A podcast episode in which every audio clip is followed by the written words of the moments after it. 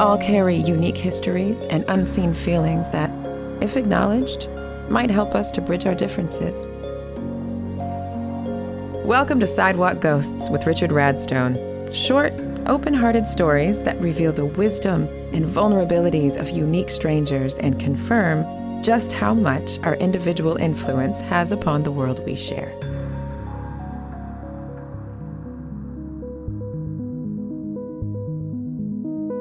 I don't think that I have met a person where I walked away and I was like, wow, that person genuinely has nothing to contribute to society.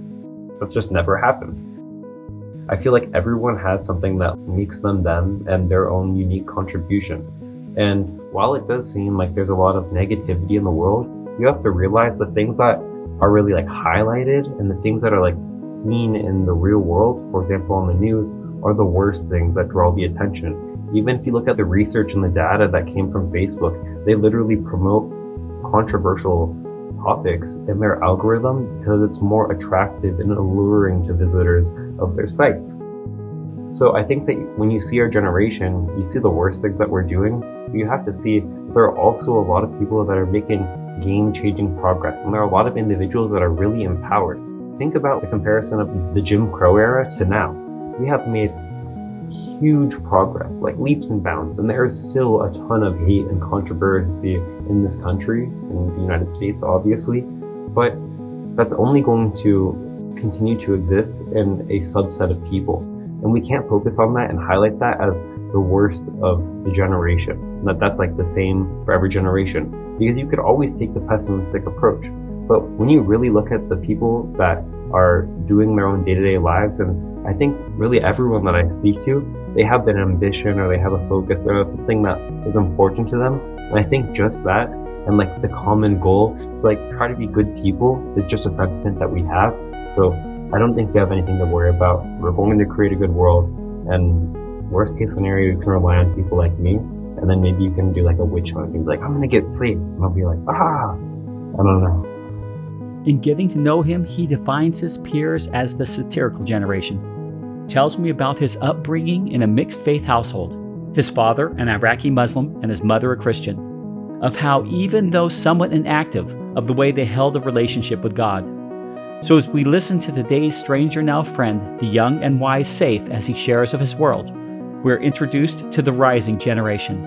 And as I turn my attention away from myself and streaming his words, the little voice inside me is saying, Richard, you'll never go on that witch hunt. So I am in a private school. Well, it's a, it's a Jesuit school. It's an all boys Jesuit school. Um, like, like honestly, like we um, we we kind of did it like a bad rep. People like, oh my gosh, like private school kids. Like, I think more than half of the kids uh, that like attend like my school are on like need-based financial aid. I helped co-found a project um, called Project Francis. So, so my school created a project for families that make uh, that, that qualify for like from like food stamp programs, right? And it's the opportunity for sixth to eighth graders, maybe fifth to eighth graders, to go to school for free entirely. They go to school for 10 months around the year, and the average medium family income is less than $20,000 a year. So these are people that need a place to be able to learn and grow and it's really incredible and it's a diverse community that's truly loved. I think that I'm very blessed to be in that environment and while I'm not like super religious, I think that it's also good to like be involved in like uh like some like communities that care about that. But I don't think that just because like I'm in like a private school that I'm excluded from like what's really happening at like public schools. My best friend goes to public school in South Phoenix. It's like probably like on the end on the other side of like rankings like a big comparison. And like we like just like had met and like we used to go hiking together. He's like a great kid. Um, his name's Cesar. Absolutely love him. Huge fan of him. He wrestles as well. And so like we've even talked to you as like, yeah, like there are people at my school that are doing like crazy things. And I don't know if you're familiar with South Phoenix, but it's substantially different than Paradise Valley or Scottsdale. I mean, I think that just like while I do have a greater access to opportunity, I am empowered, but I also recognize that people are taking the opportunities that they get as well. And so, because I am uh, in a position where I do have the agency to make a lot of change and help people around the world, that's something that I want to do. So, yeah. Yes, a private school kid Saif is. Some might even call him entitled. And if they do, a label so very far off the mark. And yes, again, Saif is as smart as smart can be. His understanding of how the metaverse, Bitcoin, and NFT are changing the way we live, learn, invest, and interact so very well advanced. Yet, in this knowledge, he is not isolated in technology, nor is he self absorbed, but rather, he is engaged. His chin raised toward the face to face world as he accepts his part in contributing in however he can. So, in attempt to better introduce him to you, I asked him one of the fundamental sidewalk ghost questions. Saif, if you had the stage, and the entire world was intently listening, undivided, focused, what words of wisdom, counsel, or advice would you share? Obviously, like I like I'm not like a god, so I like can't like cause things to actually happen. But I would scare everyone, and I'd be like, in ten seconds, the world is going to end, and everyone would be like, oh my god, and then nothing would happen, and they'd be like, that was so crazy, and then I'd have their attention. Um, and then I, I would probably begin on like, uh, well, I'd probably keep it short because everyone would be like really annoyed that like there's some person containing their attention. Um, but I would do my best to promote like an environment that was like loving. So I'd say to love your neighbor. Uh, and then while it's not like supposed to be religious, I would encourage education, right? So um, in the Quran, uh, there's the line it's to seek education from the cradle to the grave. So I would encourage people to learn. I think that knowledge is the most empowering asset that you have. I think that time is the most valuable asset. If you could give me two years or $10 million, I would take two years every single time. Because like money is infinite. You can, it's abundant. If you need money, you can, I, promise you can get money, right? Like there are ways to like uh, generate like wealth time is finite and everyone has a limited amount and it's the same for everyone. So I would encourage people to make best use of their time. And once people begin to be educated, they'll learn why hate is inherently bad and why unity is stronger than division. And while I'm not going to be some unifying singular person that's going to change the entire landscape of the world and somehow solve everything, I think that just by maybe even if 1% of the people that listen to me seek out education and they try to be more genuine uh, people like men and women for others or people of uh, like really all origins collaborating and feeling comfortable or accepting to really whatever anyone wants. Like i just feel like there's like a ton of hate in the world because of um, the idea of like trying to like promote like yourself right so, like geopolitical issues that are probably inherent to capitalism that could probably end. And I'm not like some like communist. Like I like capitalism. I don't know. Is it violent? Yes. Does it marginalize people? Yes. Do I like it because of that? No. Which is the way that I've like lived, and so I'm kind of accustomed to it, and I don't really want to transition. But hypothetically, like that's probably like one of the biggest reasons why we're like in these scenarios so I try to try to inspire people to like learn um, why things are the way they are, and maybe a group of smart individuals be able to resolve the problems further. I think that it's not my job to be some like authoritarian character that's like everyone should go do this now. It should be like, hey guys, feel empowered. You got this. Toward education, love, and gratitude for time save points quotes the Quran as he counsels us to seek education from the cradle to the grave, suggests we don't obsess on finances, capitalism, or politics, or to stall ourselves in having contempt toward the intents and ethics of others, but instead to look at ourselves as builders of communities. Each one of us part of a growing 1% who, as we interact with learning eyes and hearts, are uniting to chip away at the barriers of hate and self focus and as Saif releases us to govern our own self agency, he invites us to feel empowered. He steps it up. I think that humans are beings of love, right? I think that, like, for example, I won't even use other humans first. Why do you, like, get out of bed in the morning? Right? Imagine. Some people may say, like, their work. Some people may say, like, the cortisol levels because they're, like, literal. I don't know. So, I, I, like I'd say that I get out of bed in the morning to pursue the things that I love. Maybe it's to go and walk my dog around the neighborhood because I love my dog. My dog brings me joy. My dog, uh, at least I re- I have uh, an overall good feeling and emotions when I hang out with my dog. Or I could say that I love playing soccer and I love working out and running is something that's great for me.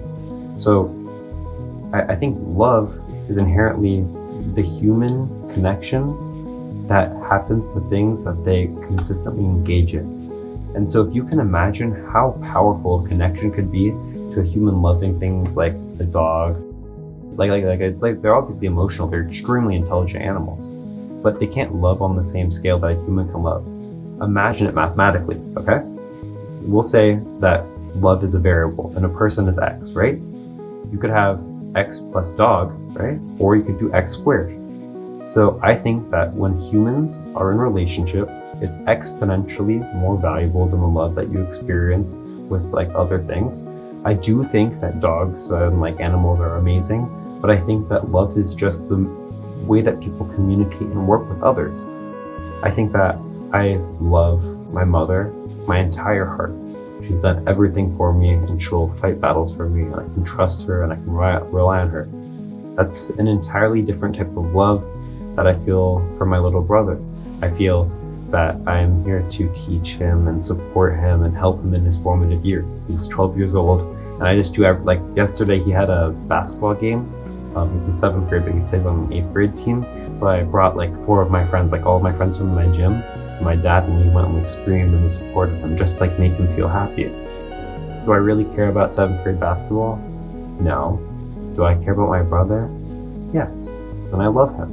And so I'm there because it makes him excited and it makes him feel important. The love that I have for my, my sister is that I look up to her.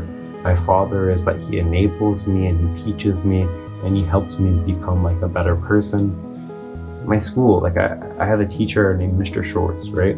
He's a great person. He talks about his family. He's just a very like genuine human. He'll tell us about his family, what's going on in his life, what's bothering him, and he accepts whatever really we say. I've had like a kid in my class be like, I don't agree with anything that you said. And he's like, it's okay. You don't have to. I'm like, wow, that is so amazing. This person's job is to like have people pay attention to him. It's very rude to say that like you don't care about a single thing that he's saying. But he understands that some people just might not be interested or might just not disagree. That's evidence of love. Some people that are religious would say love is evidence of God's friendship, it's the idea that God is coming to you and he's like displaying himself and like his like relationship and his care for people through like the kindness that's displayed like in the world. Um, if you're not religious, love is the very meaningful interaction that you have with others and the things that bring you joy in life. The things that are less than, uh, that are more than the unsubstantial characters. Like, I love cryptocurrencies, but I would never touch NFTs or cryptocurrencies again if it meant that I couldn't be with the people that I care about.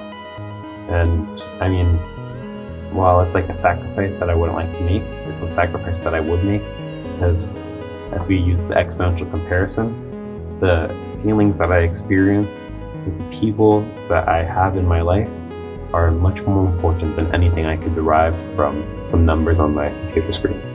The metaverse is the place he wanders but the breathing world is where he loves. And in credit to the outstretched perspectives he so openly lives by, I feel it my part to grow his reach. Back to Saif. Well, if you're interested in supporting my project, you could do that. If you're interested in me or want to communicate, or you have any questions, or if you want to fight with me, I won't fight with you, but I'll talk to you. and We could probably resolve your concerns. Um, my social medias are S A I F A G H A dot E T H. So saifagha.eth. Please check out my project, the Bad Kidz NFT. It's B A D K I D Z NFT on social media, Instagram and Twitter. So yeah, reach out to me. Uh, I I love everyone. Thanks. Hey, Saif, we love you too. Thanks for being with us today on Sidewalk Ghosts. Really appreciate everything you had to share. And um, for your youthful eyes on the world and how we should be treating each other.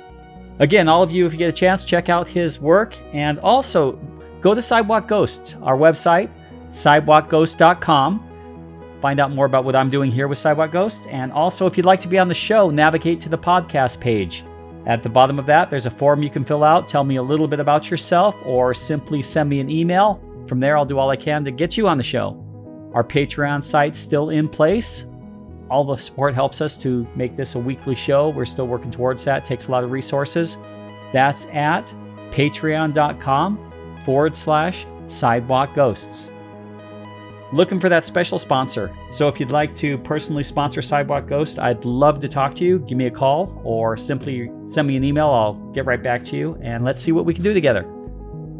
All the likes, comments, shares, high fives, reach outs, tell a friends go a long way in growing Sidewalk Ghost. So I personally invite you to uh, help me spread the word. And please, to all of you out there, never forget your individual impact truly does matter to someone else in the world.